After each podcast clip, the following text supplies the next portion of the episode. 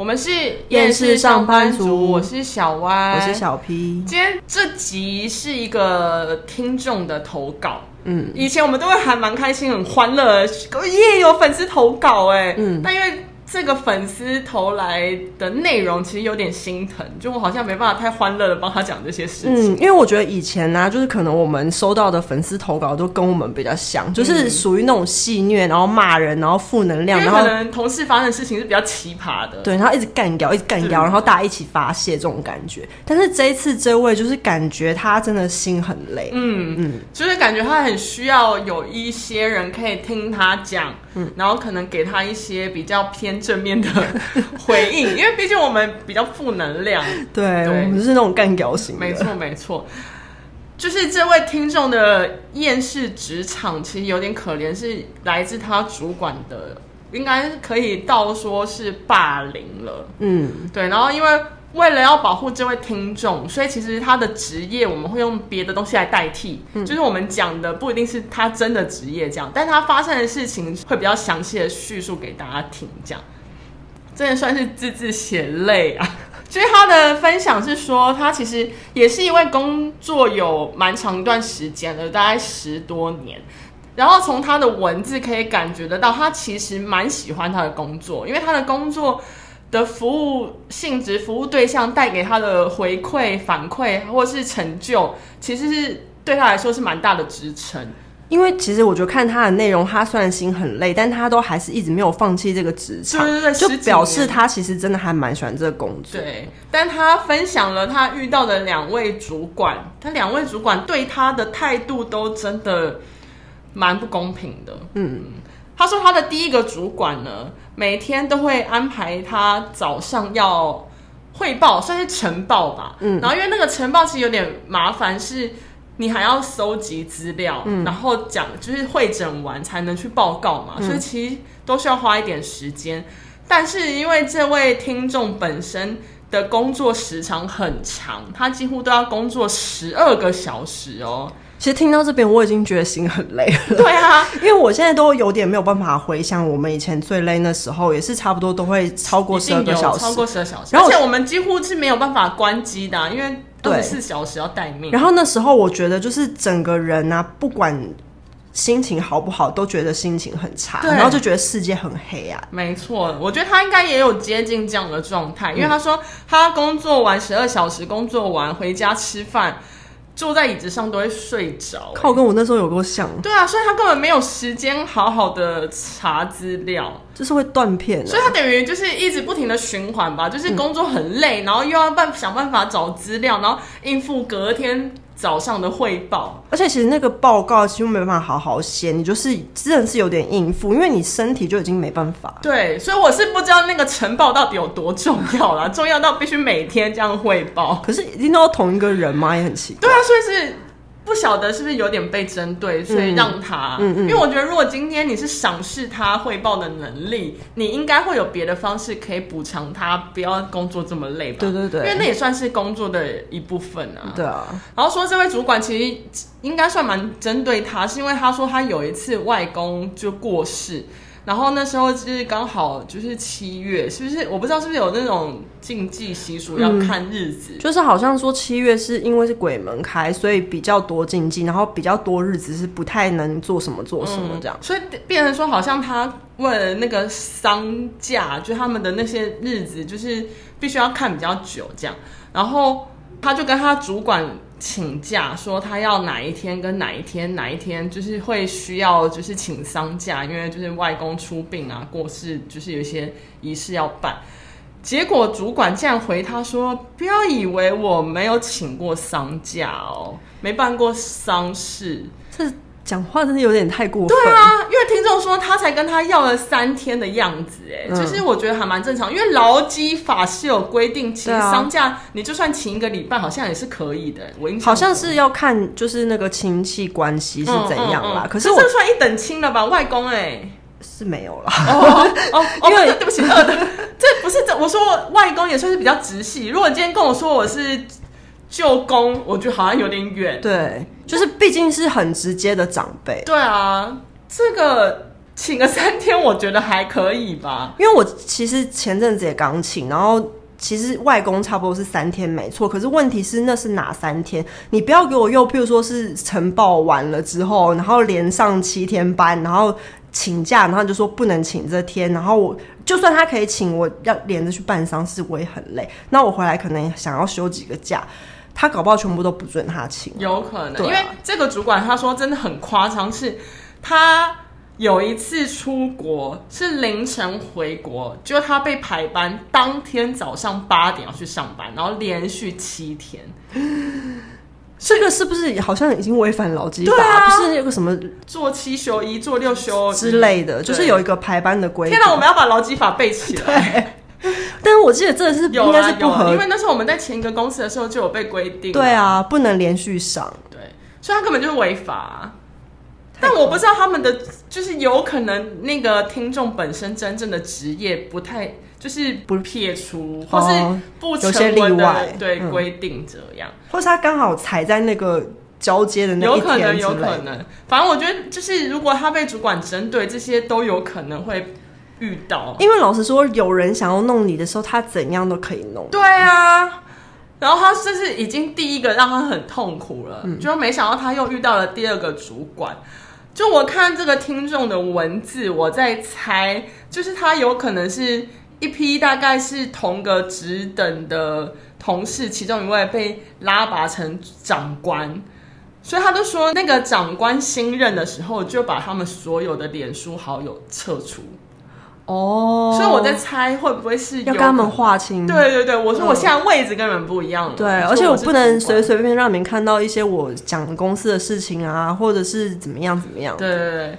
然后他说，这个主管这个长官呢，他有他自己的爱将，嗯，所以他有什么事情一定都会挺他的爱将嘛，嗯。然后他的工作好像是会需要轮流当一个。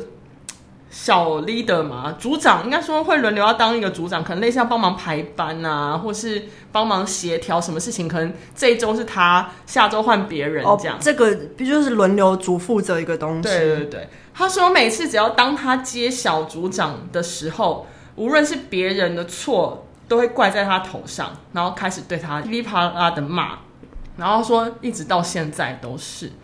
他就觉得，就是为什么永远都是他做的要死啊，但是别人爽爽的八个小时就可以下班，可他可能要工作十二小时。哦，对啊，因为他前面不是说他都要到十二小时，然后会断片，嗯，但是别人可以不用。对，就是一个不是他的爱将的关系。其实我觉得也算是职场霸凌吧，偏偏他的职场上的所有长官都蛮挺他这位。主管，所以他现在有点不知道该如何是好。听起来他的主管好像是很会向上管理的那一种。嗯、你看，都会把他脸书撤除了，嗯、就是想要跟你们撇除关系。对，所以他一定会在脸书上发一些，就是哦，我的主管长官好棒哦，做些这。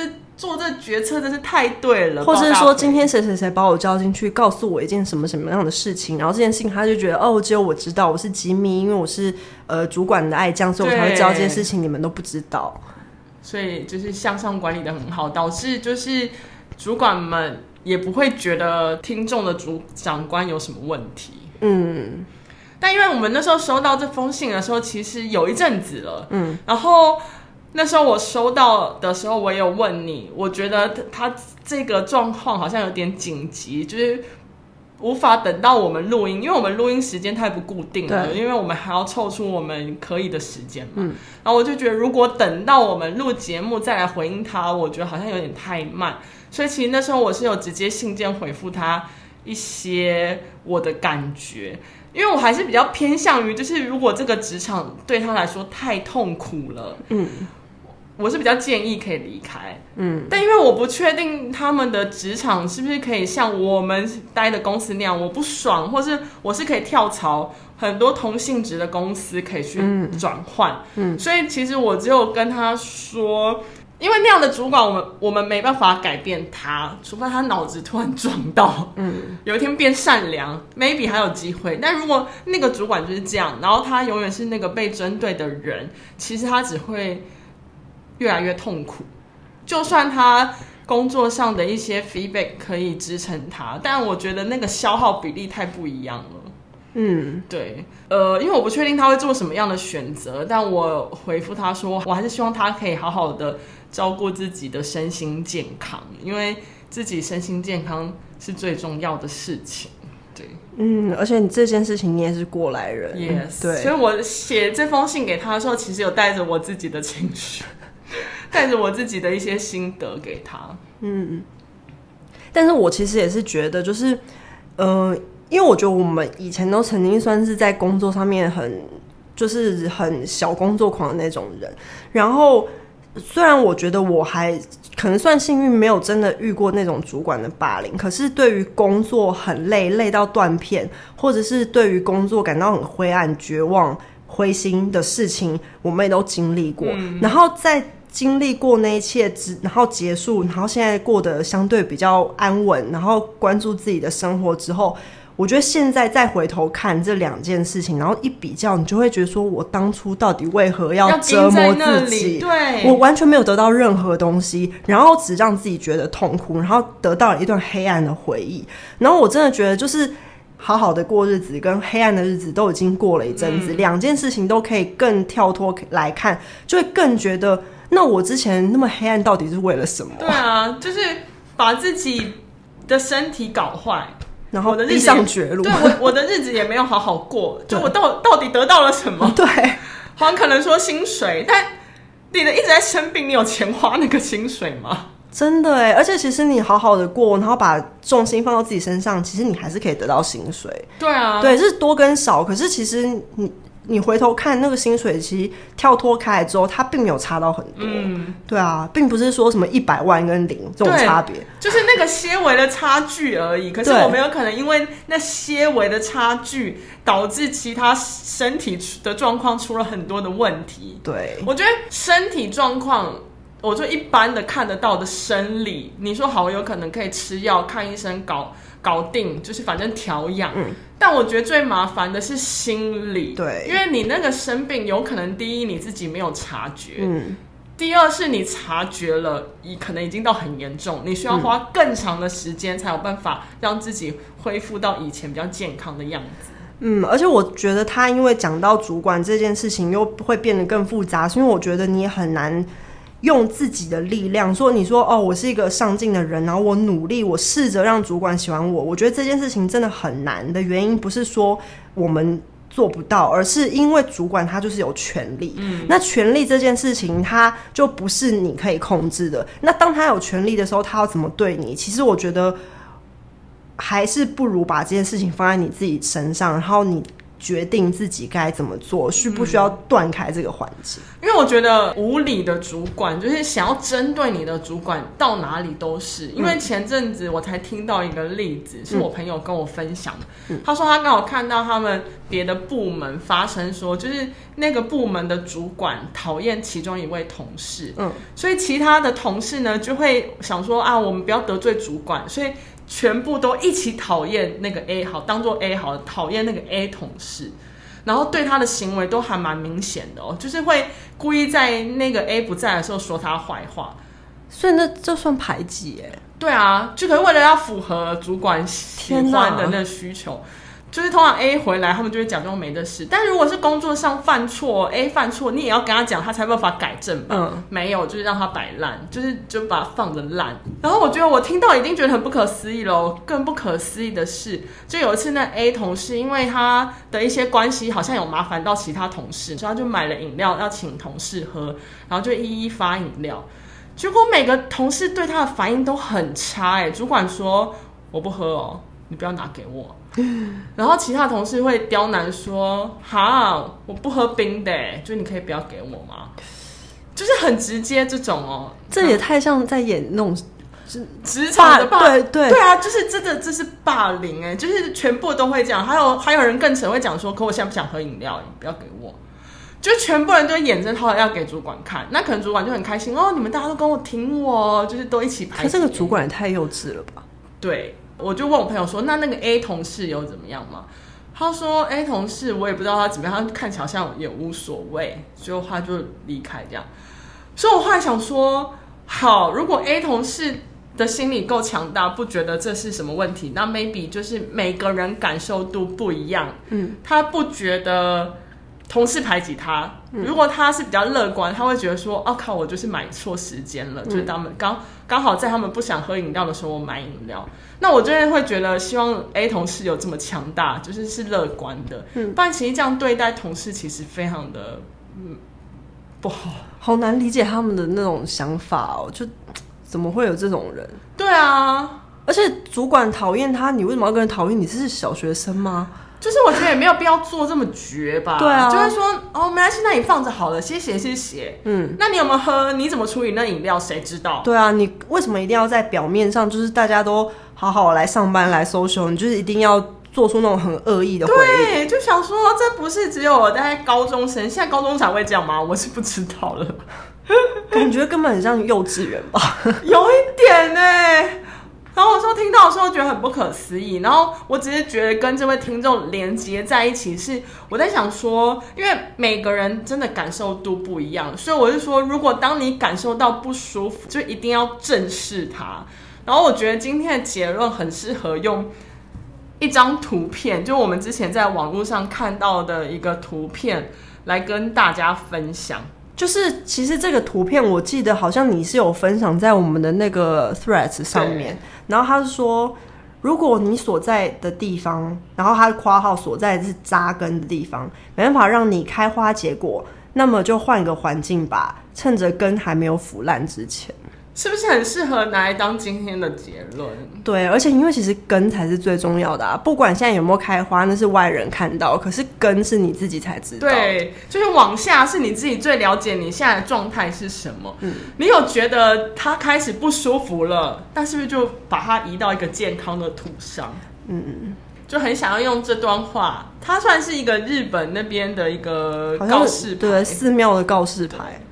很有智慧，所以希望大家的根都是健健康康的。对，如果你是休眠，所以没开花，那就没关系。可是如果你感觉到你的根快烂了，那可以赶快换一个花盆，对，移到健康的地方，健康的土壤里面开花吧，对，或是适合你自己的土。对，然后也想跟大家讲说，如果就是大家有。